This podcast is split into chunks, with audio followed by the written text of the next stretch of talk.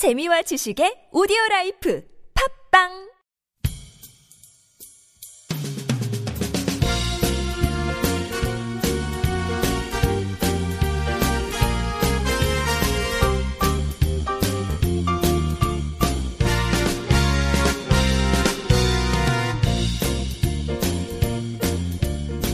안녕하세요. 이동훈 기자입니다. 안녕하세요. 문경환 기자입니다. 네, 7차 당대회가 끝난 지 시간이 꽤 많이 지났죠? 네, 아직 뭐 한 달까지는 안 됐는데 거의 한 달 다 돼가네요. 네, 그, 뭐, 여기저기서 7차 당대회에 의- 대한 의미라든지 이런 것들을 분석하시는 글도 보셨을 것 같은데, 드디어 저희 NK투데이에서 어, 7차 당대회를 분석을 좀 방송 시작하도록 하겠습니다. 상당히 좀 시간이 지나긴 했는데, 또 워낙 중요하고 또 내용이 많다 보니까 준비하는데 좀 시간이 많이 걸렸죠? 그런 거죠? 예. 아니, 7차 당대 그 내용 해설은 이미 몇 번 나갔죠. 네. 근데 이제 심층 분석을 이제 할 때가 됐죠. 네. 한 달이나 지났으니까. 심층 분석을 이제 한다고 좀 시간이 좀 걸린 것 같습니다. 아무래도. 하지만 늦게 나온 만큼 대기만성이라고 했죠. 늦게 나온 만큼 알찬 내용이 있지 않을까라는 기대를 하게 됩니다. 예. 그래서 사실 이게 내용이 워낙 방대하다 보니까 7차 당대에서 이제 중요 내용은 중앙위원회 사업총화 보고 아닙니까? 네. 사업총화 보고 보신 분들은 알겠지만 그 오마이뉴스 가면 전문이 있어요. 네. 전문을 보면 알겠지만 어마어마하게 양이 많습니다. 사실 그럴 법한 게 이게 36년 만에 열렸단 말이에요. 네. 36년 동안 있었던 일을 정리를 해야 되는데 얼마나 많겠어요. 그거를 사실 그 정도 양으로 어, 만들어낸 것도 전 대단하지 않나 생각도 드는데 어, 약평을 했죠, 약평을. 예. 사실. 그래서 이제 보면은 사업총화 보고는 원래 이제 그당 총비서가 한 번에 쭉 이렇게 발표를 한단 말이에요. 네. 이번에는 이틀에 걸쳐서 발표를 했어요. 네. 그만큼 이제 양이 많았다. 이렇게도 볼 수 있겠네요. 보통은 이제 서명을 대체하겠습니다 이럴 수도 있는데 그걸 다 이제 읽어, 읽은 것 같은데 네. 아무튼 그 말씀하신 것처럼 당 중앙위원회 사업총화 보고를 중심으로 해가지고 당대회 결과를 집중 분석하는 이제 시간을 드디어 시작하겠습니다. 예. 오늘 첫 번째 시간으로 7차 당대회 의의를 준비를 하셨다고. 네, 그렇습니다. 크게 이제 7차 당대회 의의는 두 가지로 볼 수 있을 것 같아요. 네. 첫 번째가 당대회라는 게 북한이 음, 사회주의 건설을 쭉 하고 있는데 이 새로운 단계로 넘어가는 게 당대회의 어떤 계기점 이렇게 볼 수가 있거든요. 네. 그래서 이번 당대회에서는 북한이 어떤 단계로 접어들었는가 이걸 좀 분석해 볼 필요가 있겠고 또 하나는 직제가 확 바뀌었어요. 네. 원래 이제 노동당은 비서 체제였잖아요. 네. 그래서 이제 노동당의 최고 지도자가 총비서라는 지위였는데 이번에 이제 이 비서 체계가 없어져 버렸단 말이에요. 네. 위원회 체계로 바뀌었어요. 원래 김정은 그 제1위원장도 제1비서였죠. 그렇죠. 이번에 새롭게 당 네. 위원장이 됐어요. 그래서 이게 어떤 의미를 갖는지 이렇게 크게 두 가지 의의를 좀 살펴보도록 하겠습니다. 네. 첫 번째는 이제 북한이 지금 어떤 단계냐라는 건데 음, 이번 이제 사업 총화 보고에서 뭐라고 돼 있냐면 조선노동당 제7차 대회는 온 사회의 김일성 김정일주의화에 기치 높이 우리 당을 더욱 강화하고 사회주의 강국 건설과 주체혁명의 최후 승리를 앞당겨 나가는 데서 역사의 분수령으로 될 것이다 이렇게 얘기를 했어요. 네. 분수령이 무슨 뜻인지 아시죠? 그 물이 갈리는 곳, 그 물을 갈, 갈리게 만드는 영이니까 산? 예, 산맥. 예, 그렇죠. 그러니까 강물이 쭉 흘러가다가 중간에 산을 만나면 그 산을 애돌아서 이제 가야 되는데 네. 그게 두 갈래로 갈라진단 말이에요. 네. 그런 곳을 이제 분수령이다라고 얘기를 하는데 쉽게 말해서 어디로 갈지 결정 왼쪽이냐 오른쪽이냐 음. 어, 이게 갈라지는 곳이 분수령이라는 거예요. 그래서 아 이게 이제 최후 승리를 향해 가는데 어떤 갈라지는 곳 새로운 이제 지점이다 이렇게 얘기하는 거죠. 그다음 폐회사에서도 또 비슷한 표현이 있는데 조선노동당 제7차 대회는 주체혁명 위협 수행에서 천만 년 드놀지 않을 기틀을 마련하고 사회주의 위협을 완성하기 위한 새로운 이정표를 세운 승리자의 대회, 영광의 대회로 우리 당 역사의 길이 빛날 것이다. 뭐 이런 식으로 정리가 됐어요. 네. 그래서 이제 드놀지라는 표현, 드놀지 않는다라는 표현이 우리는 잘 안 쓰는 표현인데 흔들리지 않는다는 뜻이에요. 음. 예, 그래서 여기서 이제 이정표라는 표현을 썼는데 이정표라는 거는 원래 도로에 가다 보면은 음, 어디까지 서울까지 몇 킬로미터 뭐 이런 거 있잖아요. 이게 이정표예요. 네. 그러니까 어떤 일이나 목적을 앞두고 기준을 딱 세워놓는 곳이다. 여기서부터 저기까지는 몇 킬로 이런 식으로 이제 표현을 한 그런 곳이라서 어, 그러면은 정리하면은 이번 당대회를 당대회는 그 갈림길에서 그 길의 방향을 제시한 대회다. 그렇죠. 이렇게 얘기를 할 수 있겠네요. 네. 그- 그런 걸 이제 놓고 봤을 때 지금이 북한이 이제 사회주의 건설 과정에서 새로운 단계로 넘어가는 시기다. 이렇게 이제 이해를 할 수 있는 거죠. 네. 그럼 이제 어떤 단계냐 이걸 알려면 이전 당대회에 어떤 단계들이 있었는지를 살펴보는 게 중요하겠죠. 네. 북한이 사회주의를 처음 언급하기 시작한 거는 3차 당대회 때부터였어요. 그게 1956년이거든요. 1956년에는 사회주의 과도기 진입을 선언한 대회였습니다. 네. 그 사회주의 과도기라는 건 뭐냐면은 사회주의는 아니에요. 사회주의로 가기 위한 준비 기간을 선언한 거예요. 네. 그리고 4차 당대회가 1961년에 열렸는데 이때 사회주의 개조 완성을 선포했어요. 어, 그러면 이제 사회적으로 사회주의 체제가 들어섰다. 그렇죠. 뭐 이렇게 얘기를 하는 네. 거겠네요. 그러니까 공식적으로는 북한은 1961년부터 사회주의가 됐다라고 얘기하는 게 뭐 이렇게 해석을 할 수 있겠죠. 네. 그래서 3차에서 4차 과정에서는 사회주의를 하기 위한 준비를 쭉 밟아서 4차 1961년에서 사회주의가 짠 됐다라는 거고 5차 당대회가 1970년에 열렸는데 여기서는 사회주의 공업 국가를 선포를 했어요. 네. 그러니까 사회주의는 짠 됐는데 이 사회주의는 농업 중심의 사회주의였던 거예요. 네. 그때까지만 해도 북한이 공업은 그렇게 크게 발전을 못했으니까 농업만 이렇게 봉건 사회에서 농업이 계속 유지되고 있는 그런 이제 단계였거든요.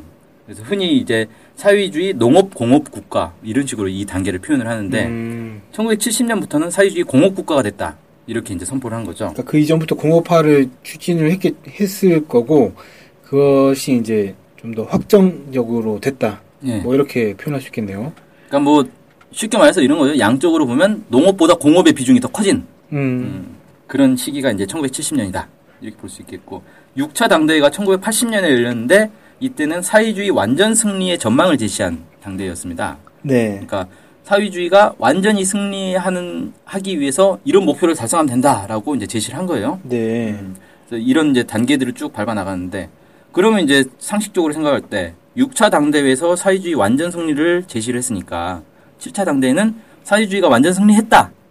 라는 당대회가 그렇게 되겠죠. 해야지 좀 뭔가 맞는 것 같은데. 예, 야구가 딱딱 맞죠? 네. 예. 근데 사회주의 완전 승리했다라는 표현은 없어요. 그리고 음. 여전히 사회주의 완전 승리는 최종 목표로 그냥 남겨놨습니다. 아, 그럼 아직 그 사회주의 완전 승리를 달성하지 못했는데 어쨌든 새로운 단계에 돌입한 상황이다. 네. 뭐 이렇게 해석이 되는 거겠네요. 그렇죠. 그러니까 이 기존 이제 북한의 사회주의 이론에 따르면 사회주의가 되면 사회주의를 계속 발전시키다 보면 공산주의 사회가 된다는 거거든요. 그 공산주의 사회로 나아가기 직전 단계가 바로 사회주의 완전 승리 단계고 네. 사회주의 완전 승리가 되면 낮은 단계의 공산주의가 시작된다 이렇게 표현을 했어요. 네. 근데 사회주의 완전 승리까지 가는 과정에서 중간 단계에 대한 얘기는 없거든요. 왜냐하면 그때는 경험이 없잖아요. 세상에 어 느 나라도 겨- 한 경험이 없죠, 지금. 예, 공산주의 국가가 지금까지 없었으니까 사회주의에서 공산주의로 가기 위해서 어떤 단계가 있어야 되는지에 대해서는 얘기가 없었는데 그건 이제 어떤 이론적으로 딱 모든 사회주의 국가는 이런 단계를 밟아서 공산주의가 된다. 이렇게 얘기하기는 어려울 거예요. 네. 왜냐하면 역사도 계속 바뀌고 사회마다 처, 처지도 다르고 그러니까 북한 입장에서는 우리들이 공산주의 사회가 되려면 이런 단계를 중간에 밟아야 되겠구나라는 게 이제 이제 확인이 된 거죠. 네. 그래서 그게 뭐냐?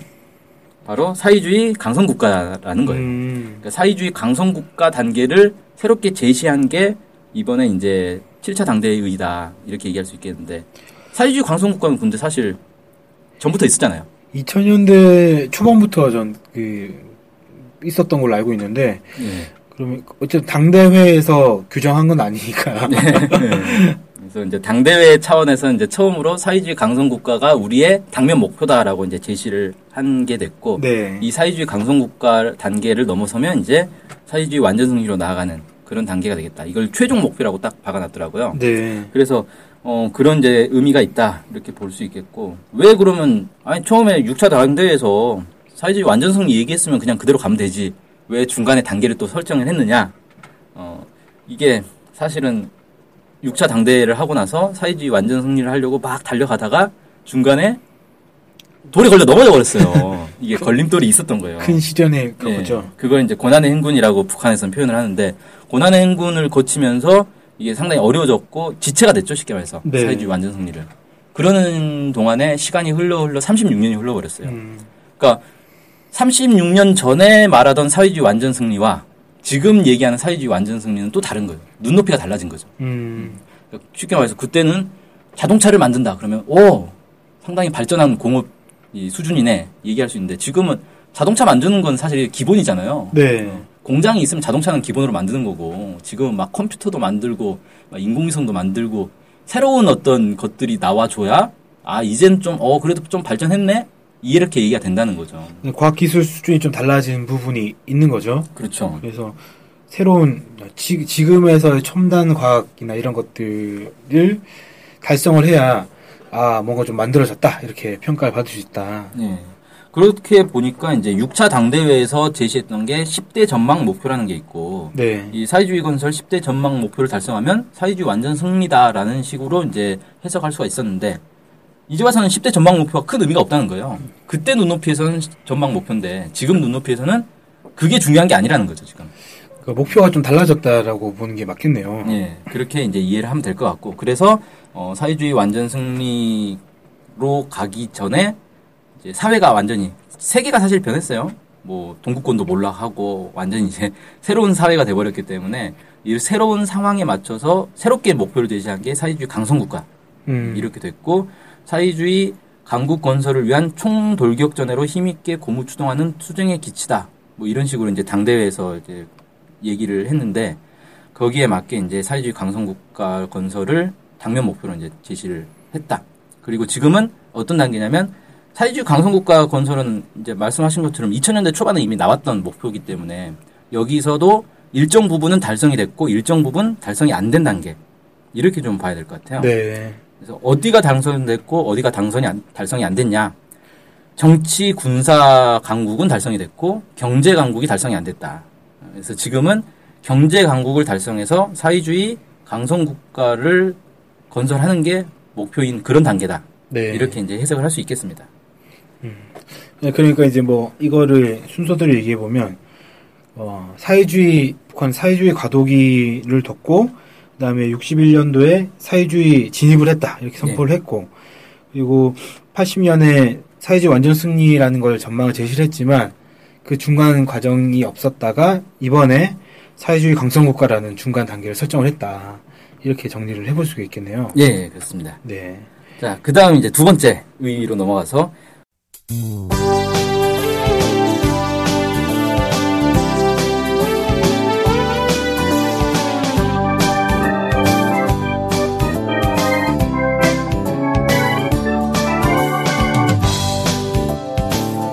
우리 NK투데이가 협동조합인 것 알고 계시죠? 네, 언론 협동조합 NK투데이죠. 네. 근데 왜 협동조합이에요? 협동조합은 지분과 상관없이 조합원 모두가 동일한 권리를 갖는 민주적인 조직 형태거든요. 아, 그래서 요즘 뜻있는 언론사들이 협동조합으로 바꾼 추세입니다. 네, 진짜 멋있어요.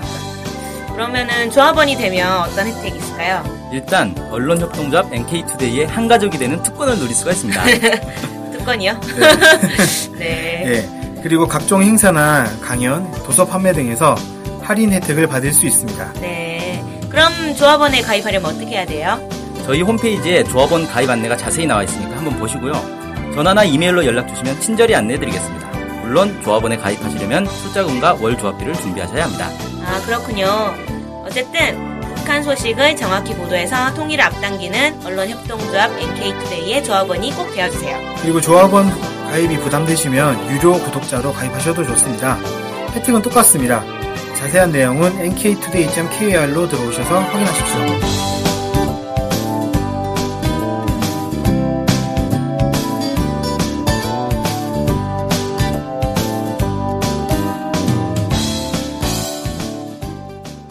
노동당 위원장이라는 제도를 새로 이제 지위를 신설을 했단 말이에요. 네. 그래서 이번에 이제 노동당 위원장을 추대를 이제 김정은 제1위원장을 노동당 위원장으로 추대를 한 건데 그 북한이 이제 노동신문 5월 12일자 사설에 이런 식으로 이제 표현을 했어요. 김정은 제1위원장을 노동당 위원장으로 이제 추대를 한 것에 대해서 노동당이 영원한 김일성 김정일주의당으로 됐고 북한의 미래도 담보됐고 따라서 이번 당대회가 노동당 역사에서 특출한 자리를 차지한다. 이런 식으로 이제 평가를 했습니다. 네. 그러니까 이 사설에서는 이 노동당 위원장 제도를 신설한 게 특출한 의미가 있다. 이런 식으로 이제 평가를 한 거죠. 음, 그러니까 뭐 후계가 완성됐다라는 측면인 걸까요? 네, 그렇게 볼 수 있을 것 같아요. 그러니까 우리가 이제 우리 정치 제도에서는 사실 국가 지도자는 주기적으로 바뀌잖아요. 네. 5년에 한 번씩 대통령 선거를 해서 바뀌고 대부분의 나라들이 그렇게 이제 바뀐단 말이에요. 근데 사회주의 국가는 좀 다르죠. 사회주의 국가들은 보통 이제 종신제예요. 그러니까 음. 특별한 문제가 없는 한 국가 지도자가 계속 가는 거고 중국은 좀 다르죠. 네. 중국은 어 10년인가? 예, 그래서 주기가 네. 좀 주기적으로 바뀌긴 하더라고요, 중국은. 예, 근데 국가 지도자가 바뀌는 게 매우 이제 중요한 게 사회주의 국가는 이 국가 지도자가 국- 사회 전반을 다 이렇게 지도를 한단 말이죠. 음, 그러니까 보통 이제 우리로 치면 상권 분립이라고 해가지고 뭐 국회 따로 있고 행정부 따로 있고 사법부 따로 사법부 있고. 따로 있고 뭐 이런 식으로 해서 국가 전체 사회 전체가 나뉘어져 있어요. 그래서 각자 자기 분야에서 이렇게 지도를 하는 그런 이제 상황으로 돼 있는데 북한은 그게 전부 이제 한 사람한테 집중이 돼 있다는 거예요. 네. 사회주의 국가들이 다 그렇게 돼 있다는 거죠. 네. 그래서 이 국가 지도자가 어떤 사람이 되느냐. 중국도 어, 시진핑이 딱 되면서 중국의 전체 흐름이 많이 바뀌어 버렸단 말이에요. 음. 음, 그런 것처럼 북한도 누가 지도자가 되느냐에 따라서 많이 이제 바뀌게 되는데 북한은 좀- 좀 다르죠. 어, 뭐가 다르냐면 새로운 지도자가 나왔을 때 새로운 노선을 제시하기보다는 기존의 노선을 계승하는 경우가 많다는 거예요. 네. 기존의 노선을 계승하면서도 새로운 환경에 맞게 새롭게 또 나가는 부분이 있는 거고. 음. 음, 그래서 갑자기 그냥 지도자가 바뀌면서 확확 사회가 확확 바뀌는 그런 나라들하고는 좀 다른 거죠. 네. 그래서 북한이 어쨌든 이 국가 지도자를 어떤 식으로 어, 만들어 나가는가 이게 이제 굉장히 중요하고 그러다 보니까 이번 당대회에서도 이 위원장 제도를 신설하고 김정은 제1위원장을 노동당 위원장으로 음, 추대하는 게 매우 중요하다 이렇게 이제 보고 있는데 근데 어떻게 보면 이래요. 당에서 원래 제1 비서였잖아요. 네. 당 위원장이 됐어요.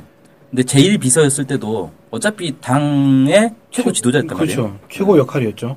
그럼 뭐 이름만 바뀐 거 아니냐? 어, 이렇게 볼 수 있어요. 네. 형식적으로.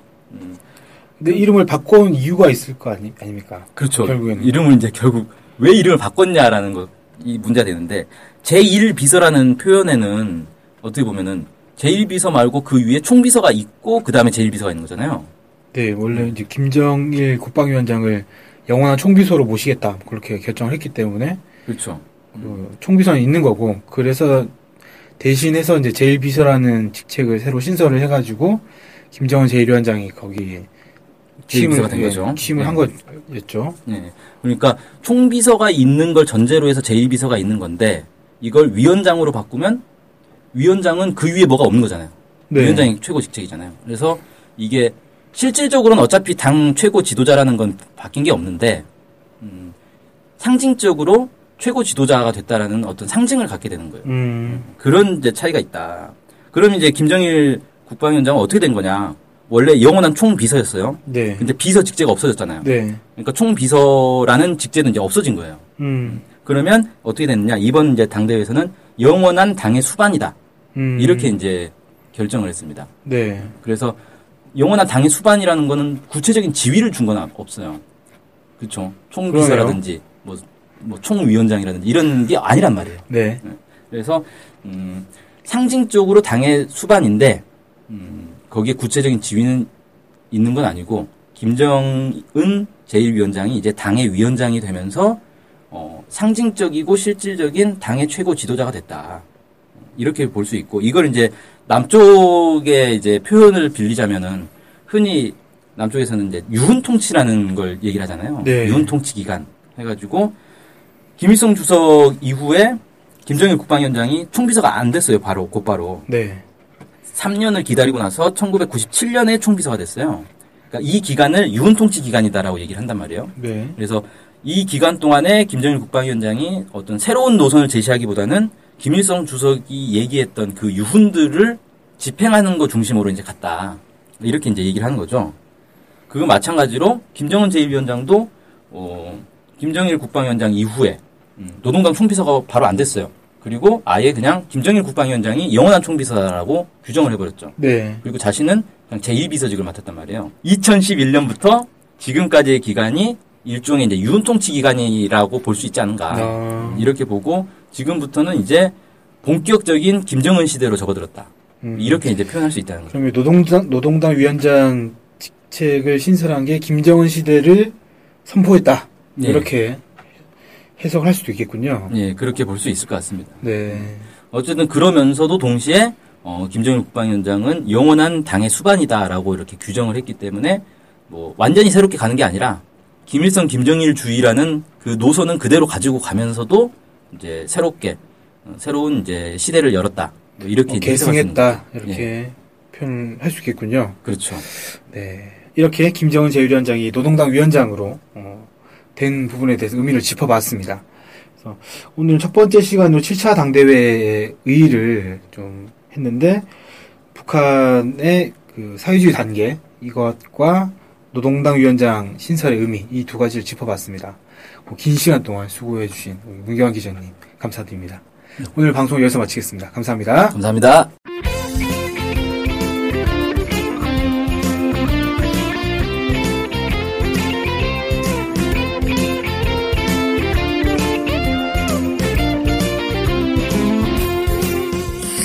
좋네요. 어 마셔보니 어때요?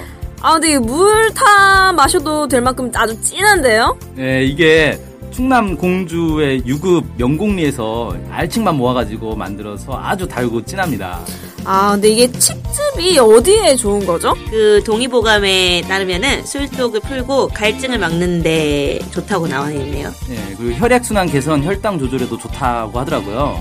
에스트로겐 들어보셨죠? 예, 예, 예. 여기 석류 예, 600배 이상 많아가지고 이 에스트로겐이 여성들의 갱년기에 좋다고 합니다. 중금속 해독에도 효과가 있다 그러네요. 아, 아주 좋네요. 그럼 이제 황사의 계절이 왔는데 꼭 마셔야겠어요. 네, 이거 이름이 뭐죠? 아, 도당골 칡즙이라고 합니다. 아, 가장 중요한 가격은 얼마인가요? 네 50호에 5만 원입니다. 한 개에 천 원꼴이에요. 한개 천 원꼴이면 이게 생각보다 비싸진 않네요. 이게 되게 알, 알칡만 네. 모아서 했다고 해서 그런지 좀 진한데, 그럼 좀 저렴한 편인데요? 어디서 주문해야 되나요? 네, NK투데이로 연락하시면 됩니다. 전화번호는 070-4234-0501 휴대폰은 010-7561-0615 네, 이메일은 nktoday21 골뱅이 gmail.com입니다. 입금 계좌는 농협 302-1037-8710-41 예금주 김영경 김연경이 누구신가요? 저희 사무국장입니다. 네, NK투데이가 추천하는 도당골 직즙 많이 드세요. 네, 와. 많이 드세요.